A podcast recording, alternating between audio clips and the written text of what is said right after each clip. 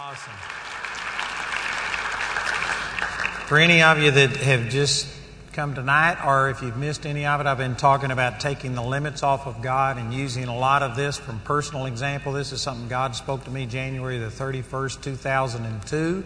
And since then, it has revolutionized me in the ministry and made a, a big, big difference. And I believe that every one of us limits what God can do in our life. We talked about we limit God because of ignorance, which comes primarily by us comparing ourselves with each other and just looking at kind of average and thinking we want to be an average person. God made all of us for something special. And so our ignorance of God's will for us limits what He can do in our life. And we need to quit comparing ourselves with other people.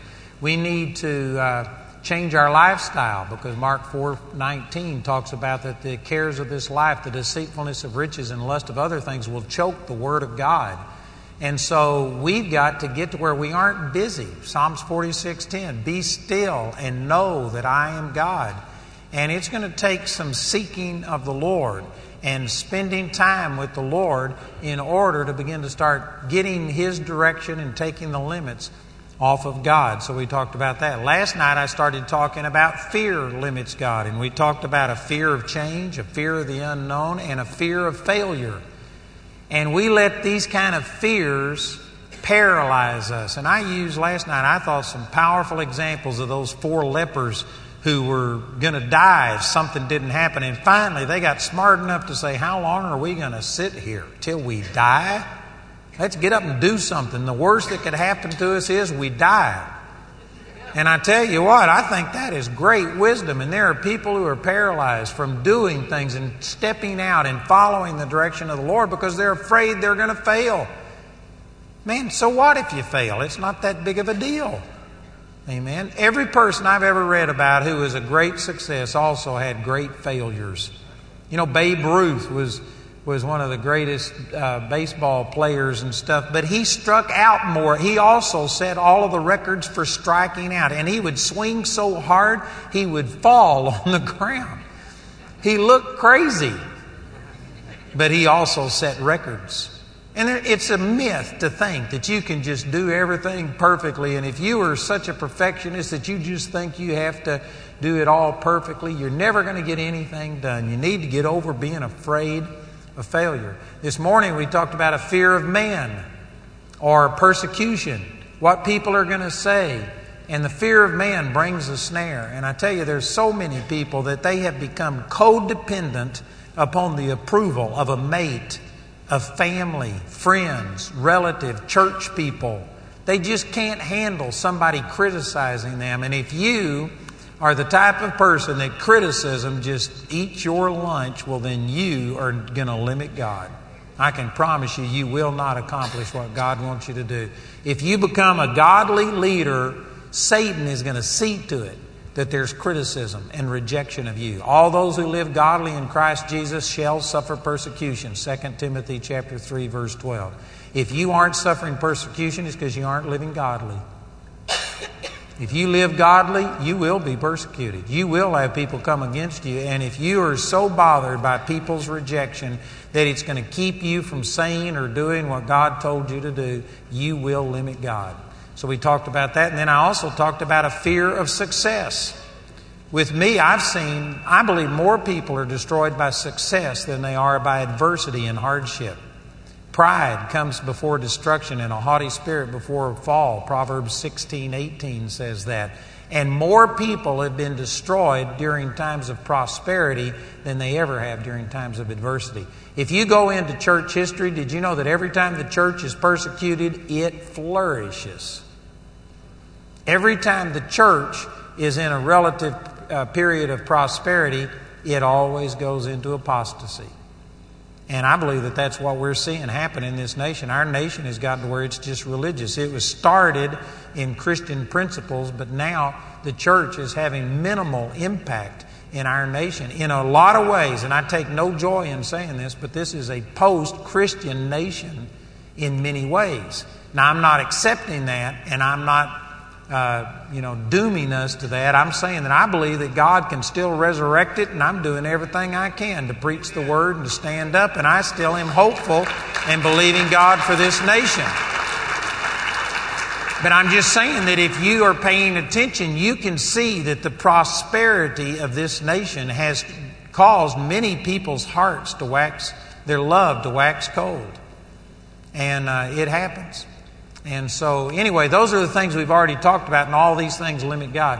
What I want to talk about tonight is a subject that if I had a week to teach on this, I couldn't cover all of the things that God has shown me. So, this is going to be a lot of information, and based on my interaction with people, this is a lot of stuff that most people haven't thought of. So this is going to be relatively new to you, and uh, lots of times when people are presented with a lot of new stuff all at once, they just basically will not accept it. It's like that's too much to accept. So uh, anyway, I just encourage you before I start sharing not to throw this out until you give it a chance. Meditate on it. Let the Holy Spirit speak to you. And if you understand it, this could revolutionize your life. And I'm going to talk about the power of imagination. And I'm also going to make a connection and show you that I believe what the scripture is calling imagination is your hope and how powerful this is in taking the limits off of God. First of all, let me just define some things. Imagination, according to the dictionary, means your ability to see something that is not real or present. That's what the dictionary defines imagination as. Your ability to see something that is not real or present. For instance, if I was to ask you how many uh, doors you have in your home, most of you have never sat down and counted the number of doors in your home. You don't have this piece of information just filed away. And yet, every person in this place could tell me how many doors you have in your home. You know how you do it? You'd look at it. You have an image of the place you live in, in your mind. That's your imagination. And you could tell you could sit there and count the number of doors in your home. Many of you are doing that right now. Some of you might say, well, I've only got one or two doors. It's easy to count. Well, let's say this. How many windows do you have in your home? Did you know you could do the same thing? You could go through every room in your house and count the windows, and yet you aren't seeing it with your eyes. You're seeing it in your imagination. God created us with an imagination, and you can't think without an imagination. An imagination is essential. If I was to ask you, how do you get from here to the airport? Did you know none of you are sitting here and with your physical eyes seeing things, but you would say, well, let's see, you go out here and you go to this first traffic store, you'd tell me how to get out the baseline road, and then you'd tell me, well, you turn right at that light. How do you know it's right? Because you're looking at it. And then you'd say you go up here, and if you, you turn left onto Interstate 10, and you go up, and it's exit so and so, and it'll be signpost, and you're seeing this stuff. If you had never seen it, like for instance, to get from our office down to the interstate, I tell people that let's see, you go, there's three lights, there's four if you count the fire station that is a uh, sometimes, you know, what do you call that? A temporary or emergency light. But there's four lights, and I'm counting them. And I say, you go down to the fourth right and you take a right and do stuff. You know what that is? That's your imagination. You see things, you think in pictures. If I, if I say an apple, everybody think of an apple. You aren't seeing A P P L E. You see an apple. You have a picture. And some of you will picture a green apple or a red apple, and I could change your picture with words. Words paint pictures. And did you know what makes a person an effective communicator? Is if you can talk in a way that helps people to see what you're trying to describe. If all you're doing is just putting out facts and figures, and if people can't see it, they'll lose it. Your memory functions off of an imagination. Uh, let me just start with this verse over in, uh, I think it's First Chronicles chapter 29, and I'll show you this from Scripture. In First Chronicles chapter 29, and in verse, uh, let me find the verse. Verse 18 O Lord God of, Israel, of, of, Abraham, Isaac, and of Israel, our fathers, keep forever in the imagination of the thoughts of the heart of thy people and prepare their heart unto thee. This is David. He uh, was getting ready, he was close to dying, and he called all of the nation together, and they took up an offering to build the temple. And David gave of his own resources. He had already given like five point something billion dollars worth of gold and silver from the uh, treasuries of the nation, but out of his own personal bank account, he gave uh, one point something or two billion dollars worth of gold towards the temple. And when he did, the rest of the nation rose up, and people were so touched by David giving that they started giving, and altogether they took up over a $5 billion offering. And they just began to start praising God. And he says, God, who are we?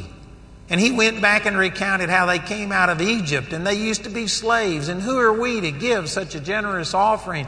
All we did was take the blessing that you've already given unto us and given it back. And he was praising God that God had touched the people's hearts. And then he says, Oh God, keep this forever in the imagination of their thoughts. What he's talking about is don't let them forget it. This is how you remember things. You can't remember anything you can't picture or imagine. I know I'm saying things that most of you haven't ever thought of, and so because of this, we don't use it. It's like this is something that functions in all of us, but you don't have a handle on it because you haven't understood it. If you can't understand it, you can't really use it.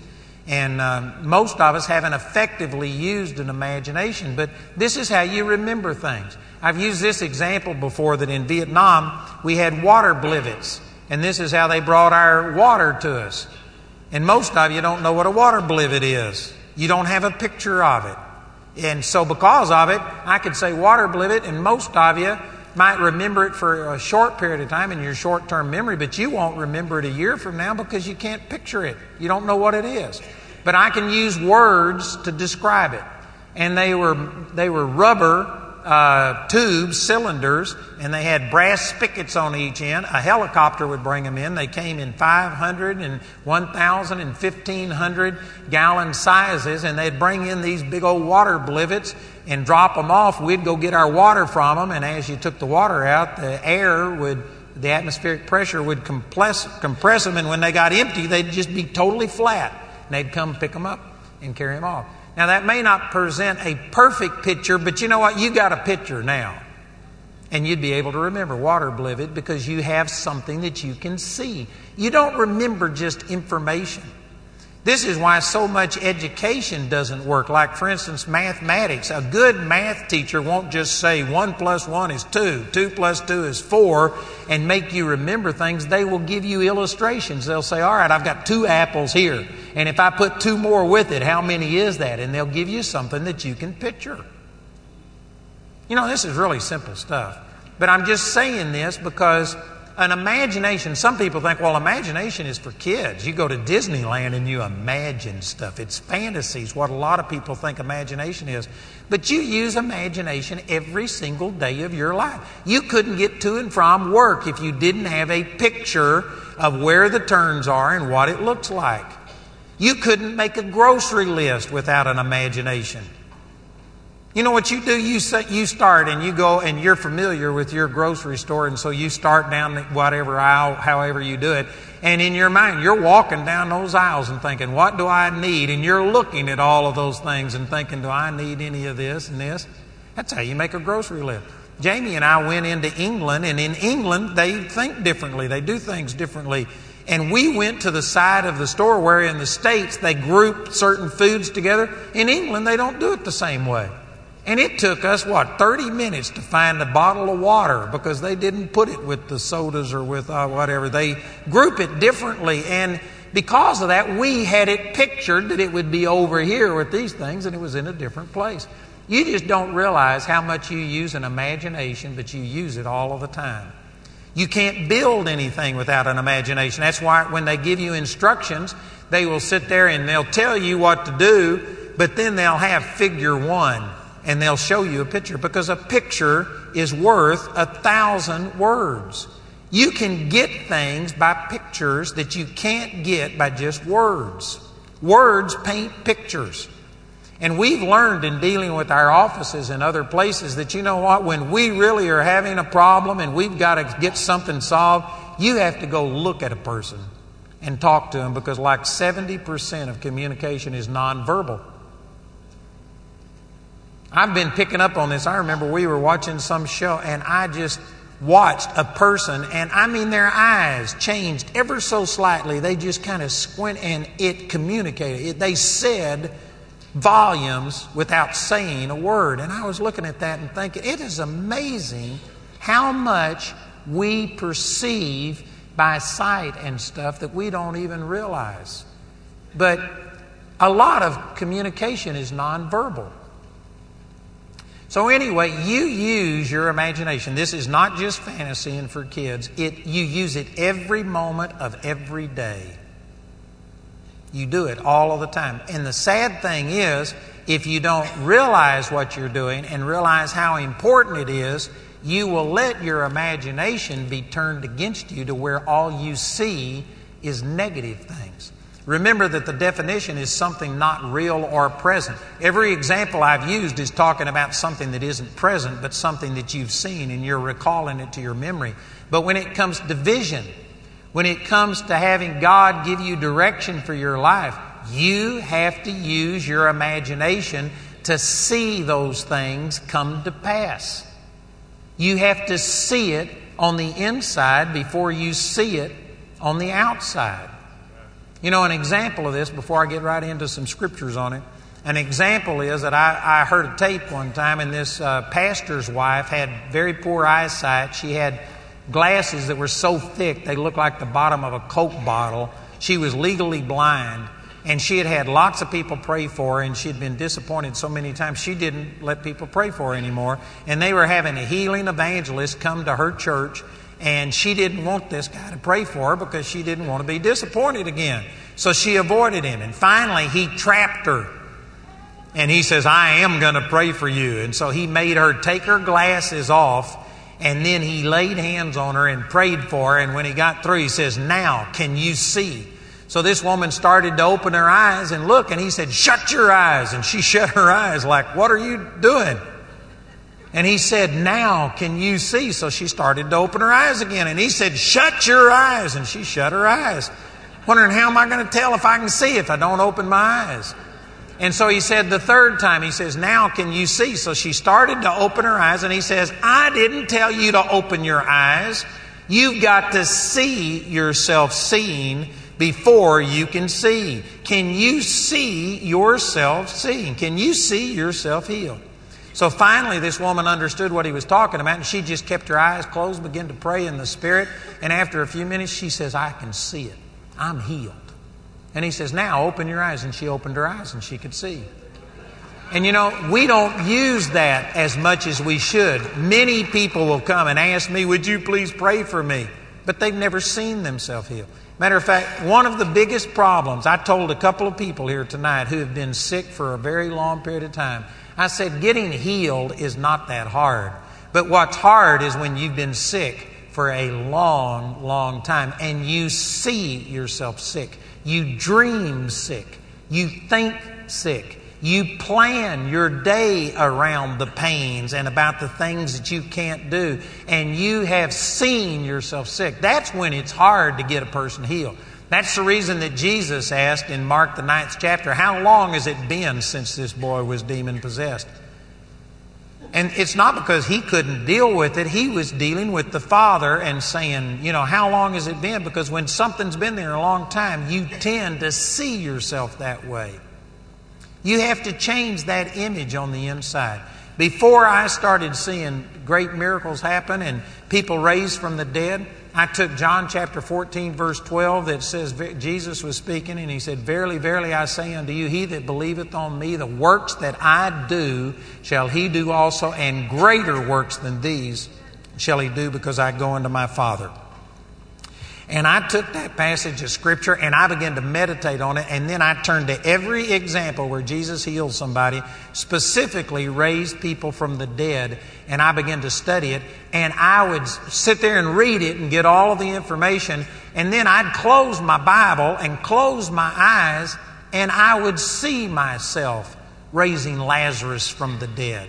I saw myself raising the child at the city of Nain from the dead. I saw myself raising Jairus' daughter from the dead. Everything Jesus did, I saw it. I, I sat there and pictured what it would be like to stand at the tomb and say, Take away the stone, and then yell with a loud voice. I saw it. And this is how I studied the Word. And I did that for a long period of time. And it got to where at night I would dream 20 and 30 times a night that I was raising people from the dead. You know what that is? That's your imagination. And as soon as I started doing that, boom, I saw a person raised from the dead. And then I went over 10 years, never saw a person raised from the dead, and I just realized that, you know what, I did it one time, I can do it again. And I started taking those exact same things. I started dreaming that I was going to see people raised from the dead, and praise God, my son who's with us here got raised from the dead after being dead for five hours. And there is a connection between all of these things. You can, you can direct your imagination to be creative. Matter of fact, look at this in Isaiah chapter 26. Isaiah chapter 26 and verse 3. I'm breaking right into the middle of some things, but it says, Thou wilt keep him in perfect peace, whose mind is stayed upon him because he trusts in him. Did you know that the word mind there is a Hebrew word that literally means a form or conception? And it's the same word that was translated in Genesis chapter uh, 9, verse 6, about four or five other times imagination. It's talking about your imagination. Your imagination has to be stayed upon the Lord. Many people think, well, I'm trying to keep my mind stayed on the Lord, but are you keeping your imagination stayed on the Lord? Are you picturing what God's Word says about you? There's people that say, for instance, in the area of healing, they'll be saying, By his stripes I'm healed. In the name of Jesus, by the stripes of Jesus I am healed. I'm going to live and not die. But it's just information. They haven't meditated on it to the point that they literally see themselves healed. They're sitting there fighting thoughts. Their mind is wandering and thinking about what's going to happen when I die. What kind of funeral are they going to have? Is anybody going to weep over me? How's this going to affect? And that's what you're thinking you see yourself dead, but you have information and you're trying to live out of just knowledge. But knowledge has to become understanding. Look at this passage of Scripture in Ephesians chapter 4. In Ephesians chapter 4 and in verse uh, 17, it says, uh, This I say, therefore, and testify in the Lord that ye henceforth walk not as other Gentiles walk. Gentiles here is just talking about a non believer, a person that's not in covenant with God. Don't walk like a lost man in the vanity of their mind. What is the vanity of your mind? I could spend a week. I spent literally one year meditating these verses. Didn't go anywhere except right here. I got a lot of great stuff out of this. So I, I could go a lot deeper, but in a nutshell, the vanity of the mind means that you aren't using all that God has given you. Science tells us we use like 10% of our brain. I can guarantee you we are not using everything that God's given us, and that's the way the lost people are. Christians need to start utilizing what God has given us, and this imagination is a powerful force. And don't be like the lost that only use their imagination to see negative things. A pessimist is a person with a very vivid imagination. They're just imagining all of the wrong things. They'll see a glass half full and they'll call it half empty. They will always see the wrong thing. That is your imagination. Your imagination has become vain. I'm talking as fast as I can. And, and for every point I'm making, I got a hundred scriptures I could give you. One of my favorite teachings is how to stay full of God, Romans chapter 1, verse 21, and over there it lists a progression of things. You don't glorify God, and if you aren't thankful, then your imagination becomes vain.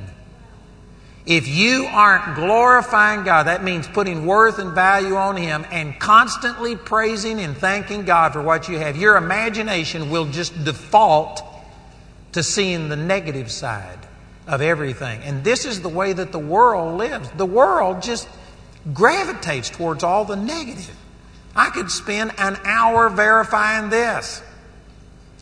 Many of you remember the swine flu, the bird flu, and all of this stuff. And I was in England when the leading expert of the British healthcare system, I heard him interviewed, and he said this out of his own mouth. I heard him say it. They said, Do you believe that this avian flu is going to uh, mutate into some kind of a flu that the uh, people can get. And he said, Oh, there's no question about it. It's just a matter of time. And they said, Well, what time are you talking about? He says, It might be one year or two years maximum, but one third of the world population will die from the avian flu within two years. That was in 2007. And there has been a total of 12 people worldwide die from it. They burnt. We were in England. I'm sure Ashley and Carly can verify this. We were in England when they piled uh, cattle up by uh, big old machines that were, I don't know, 15, 20 feet high. And I saw the same thing with poultry. And they burn them by the thousands. And you could see smoke going up all over the country from them doing this because of the great threat. And they prophesied that one third of the world would, population would die. And then there was the, uh, this flu when everybody started wearing the mask. That's only been a couple of years ago. And they were saying that it would be a pandemic, which means not an epidemic, means it's national. Pandemic means worldwide. Worldwide, thousands, hundreds of thousands of people would die. And you know what that is? That's an imagination. Taking something that happened and picturing the worst case scenario. This is the way that the world lives. Their imagination is vain because they don't put the proper honor on God. They don't glorify God. And their imagination just sees the worst of everything. And, brothers and sisters, this is an epidemic, it's in a pandemic proportion in the body of Christ that people's imagination just gravitates towards the worst case scenario. People think it's logic to anticipate everything that could possibly go wrong and just think about it. And, but then they look at it as, well, you aren't a realist if you're just sitting here thinking about everything working out. You aren't dealing in reality. And they'll make fun of you. But your imagination can work for you or against you. And your imagination is a powerful force. In Genesis chapter 11, verse 6 is when the Lord came down to see the Tower of Babel, and he said to the people there, He said, Come, let us confuse their languages, because the people are one, their speech is one, and now nothing that they have imagined will be restrained from them. Did you know God and His purposes here in the earth was actually challenged by the imagination of people? Nothing that they have imagined will be restrained to them. So he confused the languages to cause disunity and stop mankind from progressing and getting to a point where they could meet all of their own needs and not be dependent upon God. I don't I could spend a lot of time trying to do that, but I'm just trying to get across that imagination is powerful. If you can imagine it, you can do it. I could preach on that for an hour or two. I know many of you think that's not true, but it really is true. You know, right now we're sending signals through the air back there and it's being broadcast. Did you know, I don't know how many years ago, but not too many years ago, that was impossible. To think that you could send TV, to think that you could have a phone and carry it with you and just talk on a phone. Did you know, what was it, 10 or 15 years ago, people wouldn't have believed that. The mobile phones they had looked like a box, and it had to be plugged into your car or something, or you had to carry a backpack. Now they get them thin. Did you know things are happening that people wouldn't have believed? My mother was, she moved in a covered wagon when she was three years old. And yet she saw the first car, the first telephone, first television, men walk on the moon, all in one lifetime. Things are happening that people just dreamed of. But I can guarantee you, if you can imagine it, it can be done. There is a way to do it. It may take a lot of effort and a cumul- uh, cumulative effort, but it can be done. Our imagination is powerful. You know, I've built a deck, I've built a lot of things on my property. I built a trail that goes all around our property so that I can walk. And you know what I do? I sit. I remember when I built our deck, I would put a bucket out there and turn it upside down, five gallon bucket. And I sat there for hours looking at nothing. But I was looking, trying to see what I wanted that deck to look like. And once I saw it, then I could do it. And I would sit there with a pen and paper and I'd sit there and count how many braces I need, how many beams I needed for that. And I, there wasn't anything to look at, but I was looking at it. I saw it. And I'd sit there and count them and I'd write them down and then I'd go buy the materials. This is why builders use a blueprint because you have to be able to see it. And a blueprint helps you to imagine and see it. Sometimes you need a drawing or something. You know, we're, we're dealing with building these buildings, and my contractor, he's drawn things on napkins and showed me. And I said, Oh, that's exactly what I want, or no, I want this. And I've had my builder make a comment to me. He says, You know, you can see things better than most people. Most people, I have to actually produce the drawings before they can understand what I'm talking about. But I've learned how to use my imagination, and I can sit there and with very little input, I can see things. When we built the building that we're in right now, not the one we're going to build, but the one we're in, it was a 110,000 square foot building, and only 10,000 square foot was occupiable. The rest of it was just open. And so I drew the plans. They were very crude, but I drew them, and then we had an architect make official plans out of them. But I showed them where everything was, and they went out and put um, duct tape on the floor where every wall was, where every door was, they would move the duct tape, you know, at an angle to show you that that's a door that opens. And I don't know how many hours, but I spent for 14 months, I would spend an average of two or three nights a week for 14 months up there praying, an hour to two or three hours walking that area, and I never stepped over any of that duct tape because I was seeing a wall there. I would go over where the door was and I'd open the door and I'd walk in and I'd look around and I'd look at these things and that duct tape was helping me see it and I'd say, Is this the way I want it to be? I put five gallon buckets upside down and plywood on top of it and I stood there in a dark room and preached and looked to see if I liked the way that the auditorium was set up and there was nothing there. Amen. But I saw it. And I, I don't know how to communicate this to people, but I saw it. And when we moved into that thing, everybody was praising God. No, what a miracle this is. And I was just, you know, I'm always like this. We went to Disney World and they take those pictures, you know, when you go over the top of the thing and they take the picture and everybody's ah like that. And you could have taken a picture of me right now and have stuck it into every one of those rides. Everybody else was responding, and I'm, I'm just like this. I'm always like this. Sometimes my eyes might go like that, and that's about it. Amen. But anyway, I'm just saying that I was at this dedication and I was just praising God, and I had people come up, Aren't you excited? Well, yeah, I was excited, but I told him, I said, I was excited 14 months ago when I could see it and nobody else could see it. I said, to me, this is anticlimactic to see it with my eyes. I can see with my heart better than I can see with my eyes. And did you know when we went to raising the money for that other building, the one that we're in now? Uh, I waited, I forget the exact time, but it was at least three or four months to write anything to my partners and tell them about it. And I had staff saying, Aren't you going to say something? When are we going to raise money? We're already in process. What are you going to do? But you know, I, I had to see it. And so what I did, I just prayed and said, Father, what do you want me to do? How do you, and I just waited until I saw what God wanted me to do. And then I put that out, and in one year's time, $3.2 million extra above our normal expenses came in, and we paid for that debt free because I waited until I saw it before I act. Most people will just react. They know they have a need, but they haven't waited. They haven't seen it. They've never seen themselves doing it. You've got to see yourself doing it.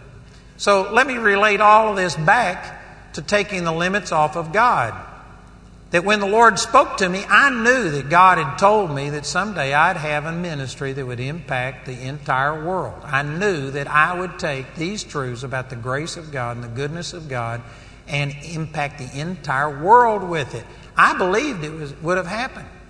But you know what? I couldn't see myself doing it. I didn't feel worthy to do it. I was afraid of the criticism that would come. I was afraid of the potential, like I was talking this morning, for getting lifted up with pride and changing and becoming different.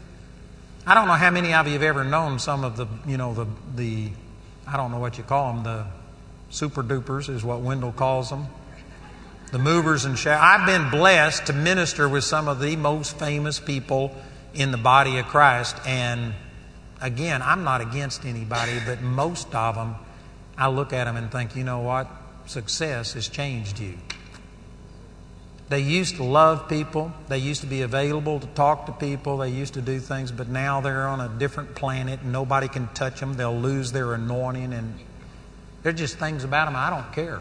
And I didn't want to be like that. And so, anyway, because of this, I wouldn't let myself see me ministering and affecting large numbers of people.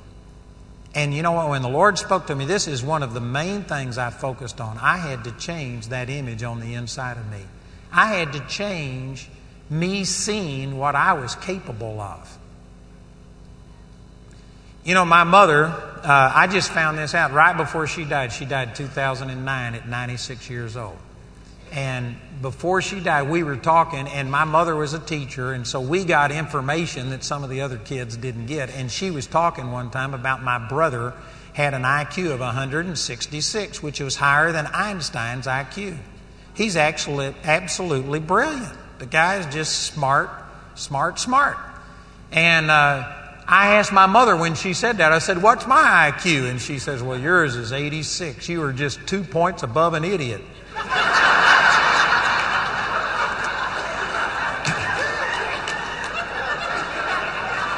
And anyway, I was mentioning this to my mother not long before she died, and she said, That's not true. I said, You told me I can tell you exactly where we were when you said it. She says, I must have been kidding.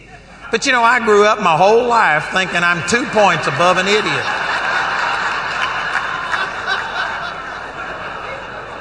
I always made straight A's in school. I didn't, I didn't struggle with it. It's not like I was wounded for life, but I just, that was just a piece of information I had. And because of it, it formed an image on the inside of me of what I was capable of doing and stuff. And because, of, you know what? I formed an opinion and that formed an image of me and of my limitations that I had to overcome. My brother was a mechanic. When he was 14 years old, he took a car apart down to the last bolt, the motor. I mean, everything. Took it apart and put it back together just to see if he could do it. And because of it, he's always been a super mechanic. And he tried to teach me these things. He's four and a half years older than me. And he tried to teach me these things. And I didn't want to, you know, be just like my brother. So I rebelled and went the other way. As a result, man, I can barely screw a nut on a bolt. But you know what? When I got turned on to the Lord, I started saying, I can do all things. And I started working on cars and fixing things and praying in tongues, not having a clue what I was doing, but just saying, I know I can do it. And I changed that image that I had on the inside of me. And today I'm at a place I believe I could do anything I need to do. Now, whether I should do it, and devote the time to it and take my attention away from what God told me to do is a separate thing. But I've really renewed myself and I can see myself doing anything. You could put me, I'm, I'm like a cork. You could take me to the bottom of the ocean and I'd rise again. I am going to prosper. I will, pro- and I've renewed myself, but it's through my imagination. I've seen myself doing it. I remember as a teenager studying about David fighting Goliath, and I went out and drew a line on a tree at our house that was nine foot six, which is what the commentaries say that uh, Goliath was. And I drew that line, and then I bent down some because David was only supposed to be five foot tall. And I stood there and looked at that line so I could help see what happened so that my imagination could see it. I could picture it. And because of it, the story of David has impacted me more than it has other people because I've meditated on it until it, I can see it. When I went to Israel, people talk about they get an epiphany every time they go to Israel, and, it, and they say it's because, oh, this is where Jesus walked. Because there's a special anointing that's not it at all. You know why going to Israel changes your life? Because all of a sudden, things that you tried to picture in your mind and you probably didn't have a very clear picture, all of a sudden now you see the tomb. And you can see it, and it becomes more real to you, and it has more of an impact on you. That's why going to places like that affect you so much is because it affects your imagination. Are you still in Ephesians chapter 4? I didn't get to the scripture I was going to. But it's, you need to quit walking in the vanity of your mind. And then verse 18 says, having the understanding darkened, being alienated from the life of God through the ignorance that is in them because of the blindness of their heart. This word for understanding here is the Greek word dianoia. It's a compound word, and it's the exact same word that's used in Luke chapter 1, verse 51, where it talks about the Lord scattering the ungodly in the imagination of their heart. This same word was translated imagination. And it literally, the word dianoia means thought, but specifically deep thought. In other words, there's a difference in just thinking about things on the surface and having a deep thought or understanding. A person can get information, and information won't change your life until you understand it. This is what the scripture says in Matthew chapter uh, 13, verse 19, I believe it is, where he's given the parable of the sower sowing the seed. And he said, This first type is the people who do not understand the word. Satan comes immediately and steals the word from them. Understanding is where the seed gets below the surface and down on the inside. It's deep thought, and that is your imagination. You cannot understand something if you can't picture it and see it and see yourself doing it. And so many people take a scripture about my God supplies all of my needs. You have that piece of information, but you haven't meditated on it until you see yourself prosperous. You talk and talk about, well, those rich people. And by you saying that, you have just exempted yourself from ever being rich. You can't see yourself rich. And as a result, it becomes a self fulfilling prophecy. You're going to have to sit down and instead of thinking about, man, when's the next blue, blue light special, you're going to have to start thinking about, I can pay anything I want to pay. You're going to have to change the way you see yourself and your ability to do things. You're going to have to take the word and get beyond just a surface level and get into deep thought. That's when once your imagination begins to work, go back to the original definition I gave. It means conception. That's one of the definitions of the Hebrew word for imagination in Genesis chapter 6, verse 9, and Isaiah 26, 3. It means conception.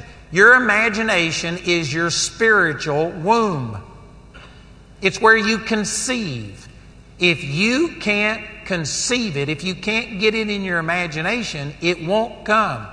Babies don't come by the stork. You got to sow a seed in a womb. And likewise, in the spiritual realm, miracles don't come by you being desperate, by you having a need.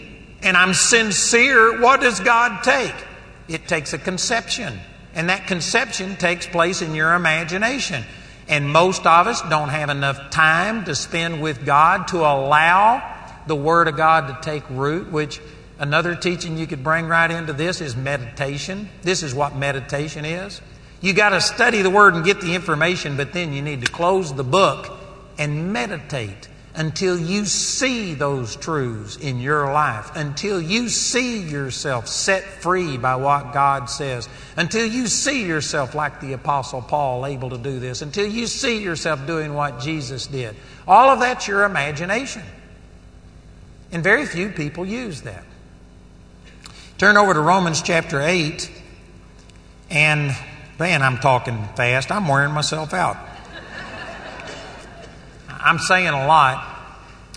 But let me just say this. If all of these things I'm saying is true, and there's many, many other scriptures that I haven't been able to turn to, if all of this is true, if your imagination is all of this powerful, and if that's where you can see, then how come all but one reference in the Bible to imagination is negative?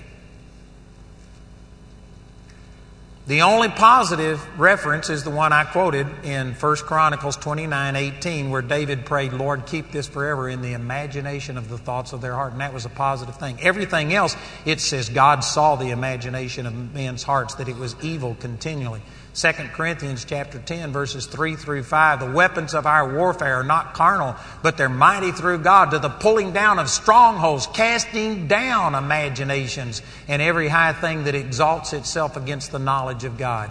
And every reference to imagination is bad except one. And I got to thinking, God, if this is true, well, then how come it doesn't talk about all of these positive parts? Of imagination. Look at this verse in Romans chapter 8. And in verse 23, it says, And not only they, but ourselves also, which have the first fruits of the Spirit, even we ourselves groan within ourselves, waiting for the re- adoption to wit, or that is the redemption of our body. For we are saved by hope, but hope that is seen is not hope. For what a man seeth, why doth he yet hope for? What's the definition of an imagination? The ability to see something not real or present. Hope is seeing things that can't be seen. And all of a sudden, the Lord just showed me that hope is what the Bible calls a positive imagination. And this opens up a brand new area that we could spend days and days talking about hope. But Hebrews chapter 11, verse 1 faith is the substance of things hoped for Faith gives substance to hope. But hope has to exist. If there is no hope, faith can't bring it to pass. Many people are saying, I'm believing God for a healing, but have you ever seen yourself healed? Your faith can't make it come to pass until you got it in your imagination and you see it. Hope is like a thermostat. I heard a story, Charles Capps told a story about a old country guy that came out of the woods to a meeting and he was sitting in a church service and it started to get hot and he was fanning himself and the usher walks up and touches this little thing on the wall and all of a sudden he starts feeling cool air. And he thinks this is awesome. So he goes up to that usher and he says that's the greatest thing i've ever seen. What was that thing that you touched on the wall? And he says well it's a thermostat and he says, Can anybody have a thermostat? He says, You can get a thermostat at any hardware store. So this guy goes into a hardware store, buys a thermostat, goes back to his shack in the woods, starts getting hot. He puts it on the wall and he turns that thing and doesn't feel a thing. And is all discouraged because it didn't work. The thermostat doesn't make things cold, but the thermostat activates the power unit, which is faith, that makes it work. Faith is the substance of things hoped for. And there's many people just trying to use their power unit to do something, but they don't have any hope. Hope is what controls faith. If you ever get a strong hope, if you ever take the word and meditate on it until you see yourself well, every cell in your body will work to make you well. Every word that you have will be corresponding to that. Once you see yourself well, you will see yourself well. You know, um, Mike Cash down here, I mentioned, he's the one that's on our testimony, and he had this cancer, a huge cancer, about the size of both fists, for eight years, and tentacles going out through his chest and was down to where, I mean, it was just a terrible situation, but he got hold of the word and he saw himself healed. And I remember Caroline on the DVD saying that with Mike, it just became a non issue. She was still having to change the dressings and look at this thing every day. But with Mike, it's just like he didn't care what it looked like. He saw himself healed. And he didn't worry about it anymore. It became a non issue. And within six months or so, the thing was totally gone. And here he is, healthy and healed and alive today.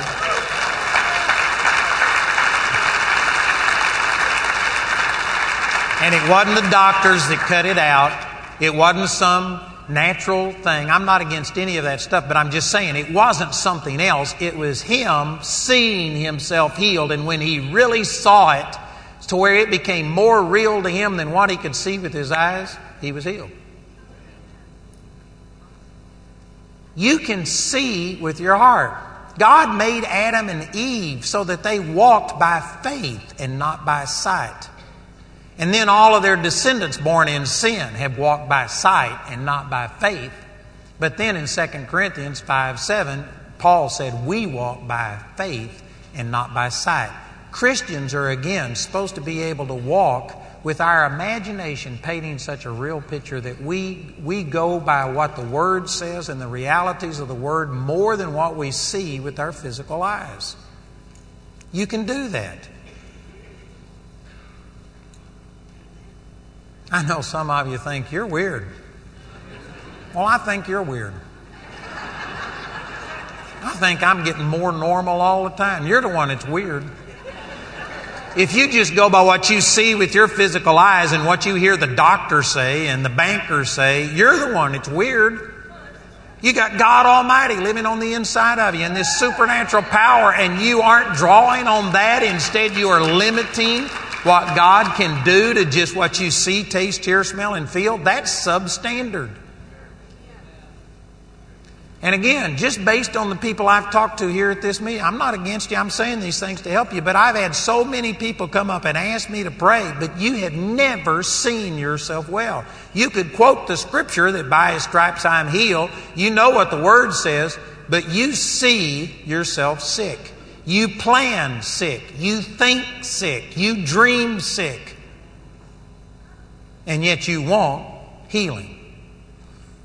Most people do not understand what I'm saying. And I'm telling you, if you're going to take the limits off of God, you're going to have to get to where you understand that you, through the Word of God, can see things that God tells you to do. You can see it working in your life. And if you ever see it, in your imagination, I guarantee you it will come to pass. You will conceive it and you will give birth to a miracle. But most Christians are waiting for the stork to bring their miracle. You're wanting to come up here and get your baby through me. You want me to lay hands on you and you get healed because I've done all of these things. You know, it can come that way. You can have a surrogate birth. And it does happen. But that's not the normal way, it's abnormal. It is true that certain people can lay hands on you and you can get healed, but that is not normal and that is not the way God meant it to be. Every one of you have an imagination that is so powerful that if you can understand these things and begin to cooperate and spend time and let the Word of God paint things, you could get to where you see things on the inside. You become spiritually pregnant and it's just a matter of time until you give birth. It will happen. You need to meditate on these things. You know, one last example. This is a little bit off topic, but it is an illustration of what I'm talking about. But we held a meeting for our Bible college, and this has been, I don't know, five, six, seven years ago. And there was two or three hundred people there for a weekend coming to check out the Bible college. And Jamie was up here worshiping the Lord and singing hallelujah. And I mean, it was just powerful. The presence of the Lord was awesome. And I, there was a center aisle here, and I was sitting in a position right there, like on this side of the aisle. And over here, it was in a hotel. There were double doors over here. And while we were worshiping the Lord, I had my eyes closed. In my imagination, is what it ought. I just saw Jesus open those doors, just fling those doors open like that. They just flew open. And then he stepped inside and stood in front of them, and the doors closed real slowly behind him. And then there was these two ladies from our Chicago school over here on this side close to those doors and I had my eyes closed but in my heart in my imagination I just saw Jesus walk over and touch one on the head and I mean boom she just fell flat of her face spread eagle like this worshiping the Lord. And then he skipped two people and he walked over and touched that second woman, and that woman hit her knees like this and put her hands up and just began to worship the Lord.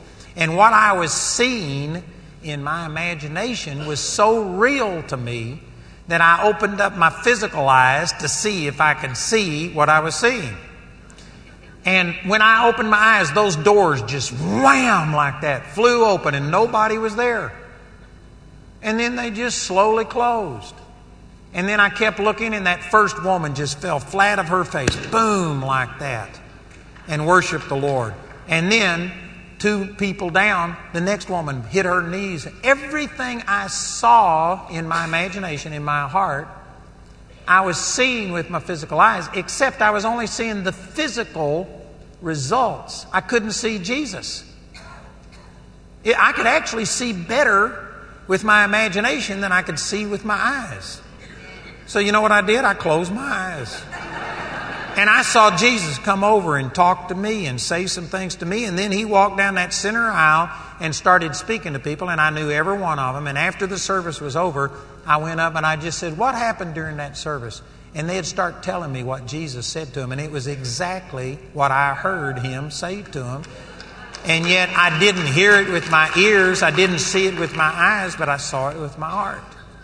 Did you know that that is not weird? That's normal Christian life. That we could hear God speak things to us, that you could take a truth and meditate on it until you see it. I meditated on John 14, 12 until I saw myself raising people from the dead. I dreamed about it and then I saw it. I have seen myself operating in words of knowledge and calling out people's names that I've never seen before and tell them what their name is. I saw it on the inside and then I saw it on the outside, and I've done that. And everything I've ever seen in the physical, I first of all had to see it in the spiritual. I had to see it in my imagination. And, brothers and sisters, I'm telling you, this is why so many of you in here have unfulfilled desires and prayers you may know that God wants to prosper you, heal you, use you, bless you, or whatever. You have the information, but you have never let yourself just sit down and daydream. You could call it whatever you want, but you've never taken the word and meditated until you see it. It's not a reality to you. And I'm telling you, that's your spiritual womb. Until you conceive it, you aren't going to give birth to a miracle. You're going to have to come and get your miracle, let somebody else bring it to term and produce it. And that's not the way that God wants you to live. This imagination is a powerful, powerful force, but it has to be worked, it has to be done intentionally.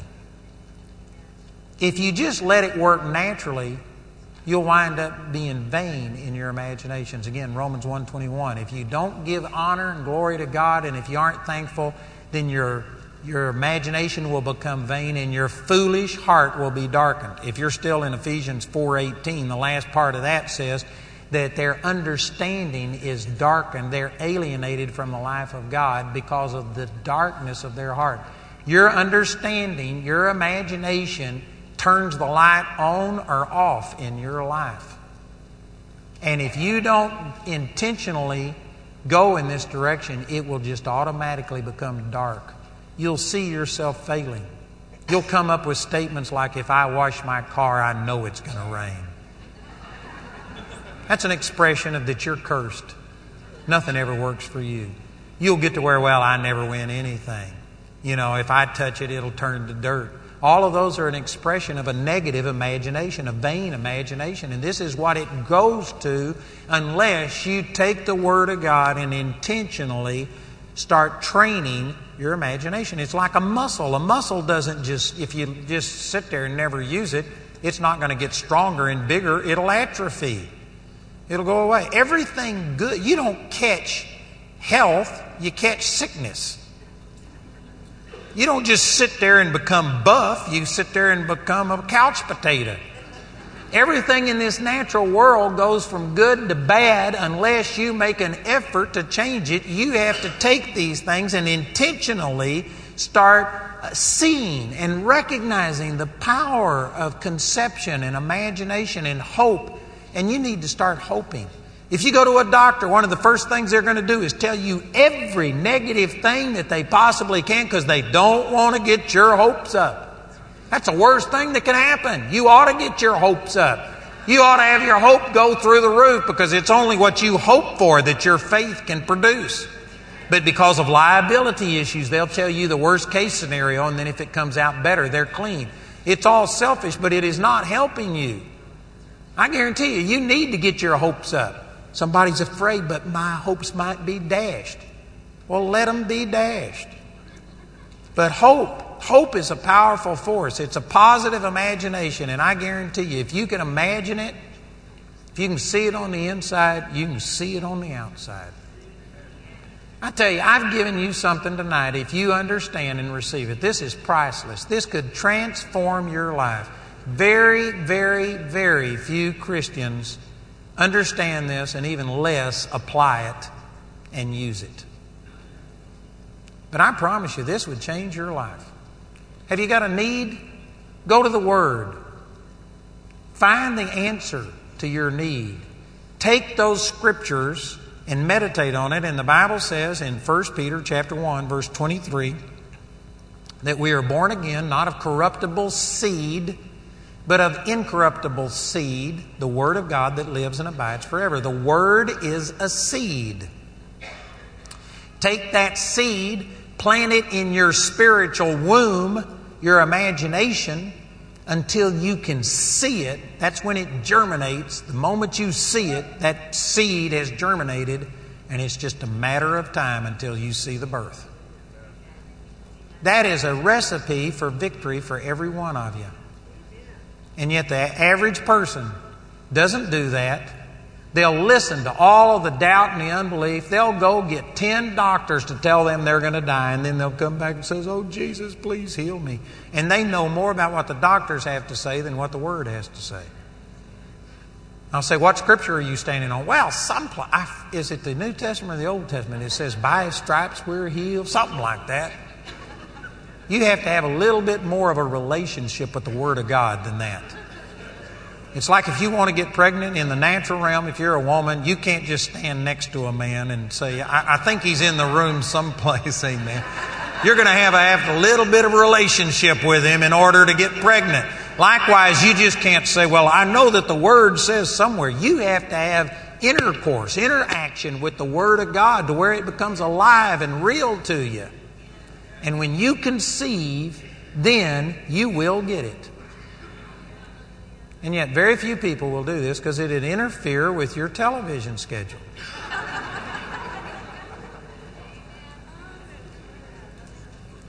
And so you'll just pray and beg and plead and fast one week out of the month instead of just every day live in the presence of God. That's not the way it works. I tell you, this could really, really help you. This could change your life if you understand it and apply it. Father, I thank you for these truths, and I ask you for my brothers and sisters that the Holy Spirit would take all of these things that I've said and put them together, apply them directly to their situation, and that people would begin to start doing this and letting themselves see the truths of what God's Word says about them become reality. See themselves doing what you've put in their heart. See these things. Thank you, Jesus. Father, I believe it's coming to pass. We agree and we receive it in the mighty name of Jesus. Amen.